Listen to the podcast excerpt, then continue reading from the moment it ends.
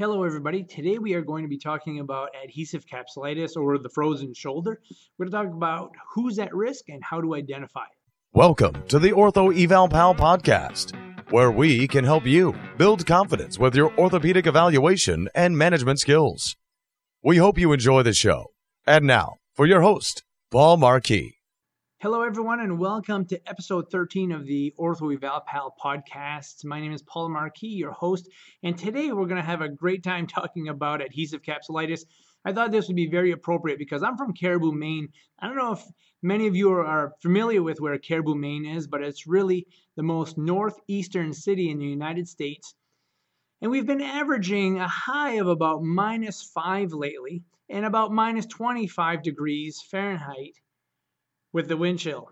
So it is super, super cold up here. And I thought, how fitting, since I started this shoulder series, that we talk about adhesive capsulitis or the frozen shoulder. So I thought uh, that would be something we could talk about today. I love treating adhesive capsulitis. I always have, and it's not because it causes a lot of pain to patients when I'm stretching them, but it's because to me, it is something that can save the system a lot of money by not having to use a lot of diagnostic testing. You can clinically figure this out really easily. Patients generally get better with your guidance over time. Very few people require surgery from this.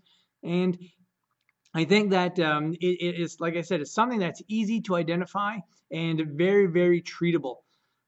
So, let's talk a little bit about adhesive capsulitis and what it is. So we talked about in the first in the most recent episode, episode 12 about anatomy. We talked about this glenohumeral capsule that surrounds the glenohumeral joint. It's a very fibrous structure. And um, when people develop adhesive capsulitis, there's something that starts this inflammatory process that causes a scarring of this tissue. It becomes hardened and there's a, a, deposition of collagen fibers and it becomes really stiff, very tight, and very painful.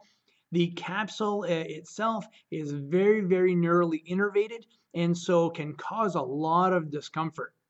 And it can look like many other things. It can look like impingement. People can act like they have a rotator cuff tear, but they don't. Um, and sometimes these things come on really gradually. So early on, they're very, very hard to identify. So what I want to do today is talk to you a little bit about, you know, who's at risk and how do we identify it.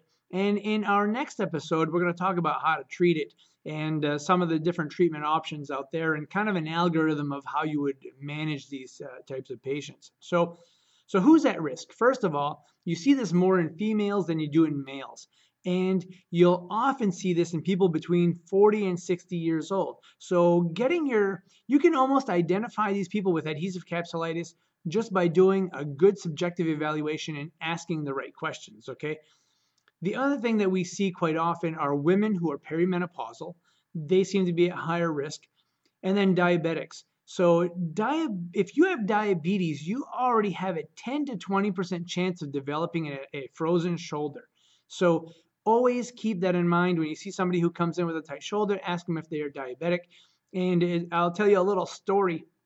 I had this lady about six months ago who came to see me with severe, severe adhesive capsulitis on one side. She had just um, had thyroid cancer and uh, but was not diabetic. She didn't think she was diabetic.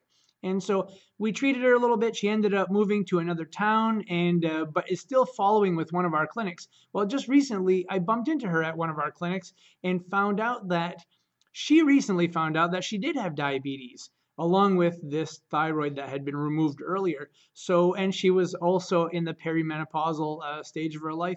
So, all of these things kind of paint a picture of adhesive capsulitis. Excuse me. Now, there are a significant number of people with thyroid problems that also have adhesive capsulitis. And to totally be honest with you, I have seen hundreds and hundreds of people with adhesive capsulitis, and almost all of them had some sort of a thyroid issue.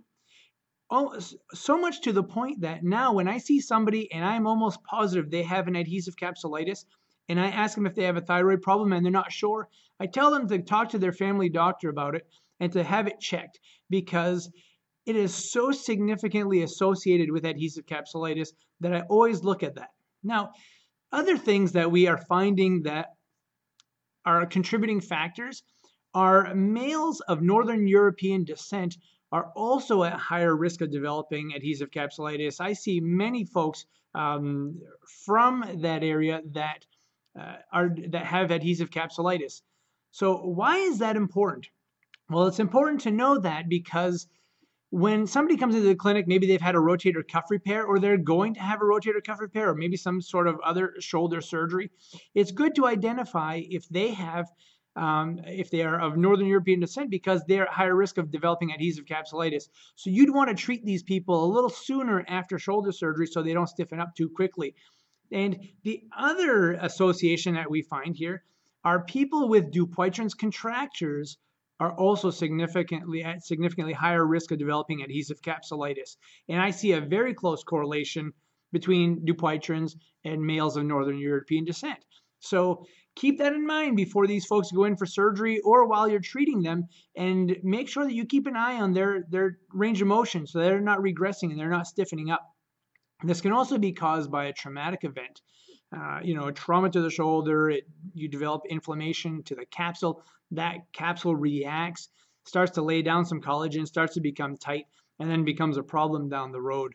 And uh, one of the other uh, more interesting findings is that there can be a hereditary component.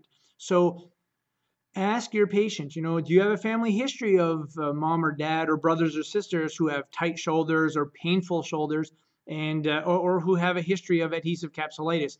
Because just asking all of these questions that i just talked to you about the last nine questions eight nine questions can really help tell you if this patient has adhesive capsulitis. So how do we as practitioners identify it a little bit better than just asking those you know who's at risk questions? So there's really no need for diagnostic imaging when it comes to adhesive capsulitis a good clinical exam in asking these questions can really help identify it, okay?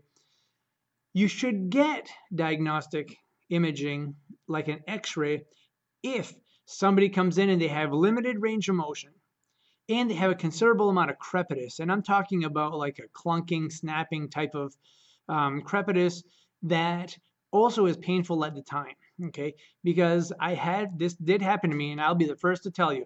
I had a gentleman who was in here uh, he was diabetic. He was the right age, of uh, male of Northern European descent, and had lost emotion in all positions. And we started treating him, and I probably, you know, did about a week to two weeks of treatment, and he couldn't even withstand very, very light passive range of motion, very light exercise. And he had not had an X-ray before coming to see me, but he had this considerable crepitus in his shoulder. So we sent him for an X-ray, and he had virtually a destroyed glenohumeral joint. He had no hyaline cartilage left. There was no more joint space. He underwent a total shoulder replacement and did very well. Um, it was a little bit stiff afterwards, but we treated that and that came along nicely. So we don't want to miss that severely arthritic shoulder that looks like an adhesive capsulitis. So if you have a lot of crepitation and is very clunky, uh, I would definitely look into uh, having an x-ray of that shoulder just to make sure there isn't something else going on there here is the the biggest thing you could do to help diagnose this. Ask the patient to actively flex, then abduct, then internally rotate, then externally rotate their shoulders. If they have limitation of range of motion compared to the other side in all four positions or in all of those motions, then it's likely they have adhesive capsulitis. This here, though, is what confirms it. You then take the patient's arm and bring it through passive range of motion. And generally, you will not be able to passively range it much more than how they actively ranged it.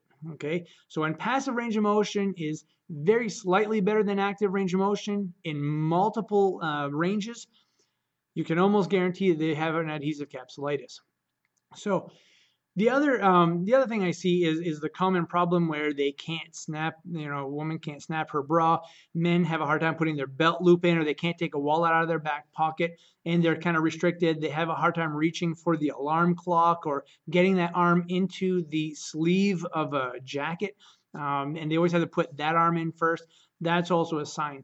Something you need to remember though about adhesive capsulitis once you treat it, it's not likely you'll get it back in the same side. Okay, that's what I have seen through my experience. I have only had one lady out of the hundreds of people that I have seen who came back with uh, a recurrent episode of adhesive capsulitis in the same side. She had uncontrolled diabetes. She was perimenopausal, having a hard time uh, with that. She was the right age range, and um, she also had a thyroid condition. So she really had all of the above. And so, um, you know, keep that in mind that it doesn't typically happen on on the same side, but it can certainly happen on the other, and that the patient needs to recognize that that can happen so they can get in for some early treatment because adhesive capsulitis is very treatable, doesn't need to go to surgery very often. But in our next episode, we'll be talking about how do you manage adhesive capsulitis and how do you treat it. And for those of you who are uh, occupational therapists, physical therapists, or assistants, and actually do manual treatment of these, we're going to be doing a, uh, a shoulder course, uh, hopefully in 2018 where we can talk about all of these things, talk about these manual techniques, about how do you actually physically uh, treat those folks. And we've had a great success rate with these, so uh, make sure you stay tuned and um, keep an eye out for our, um, our newsletter. Sign up on our website to make sure that you do get our newsletters, and uh, we will send you mailings uh, about when we do these, and uh, hope uh, that we can see you there. So I hope you enjoyed our episode today. Again, I love adhesive capsulitis. If you have any questions, contact us. please, I would love a rating and review on iTunes. Uh, that would be greatly appreciated. And any comments you might have, please send them my way, and I would be more than happy to address them. So I want you all to have a great day. I hope everything is warmer where you are than where it is with us. Take care. We hope you've enjoyed the show. For some more awesome content, go to orthoevalpal.com. Can't wait to see you there.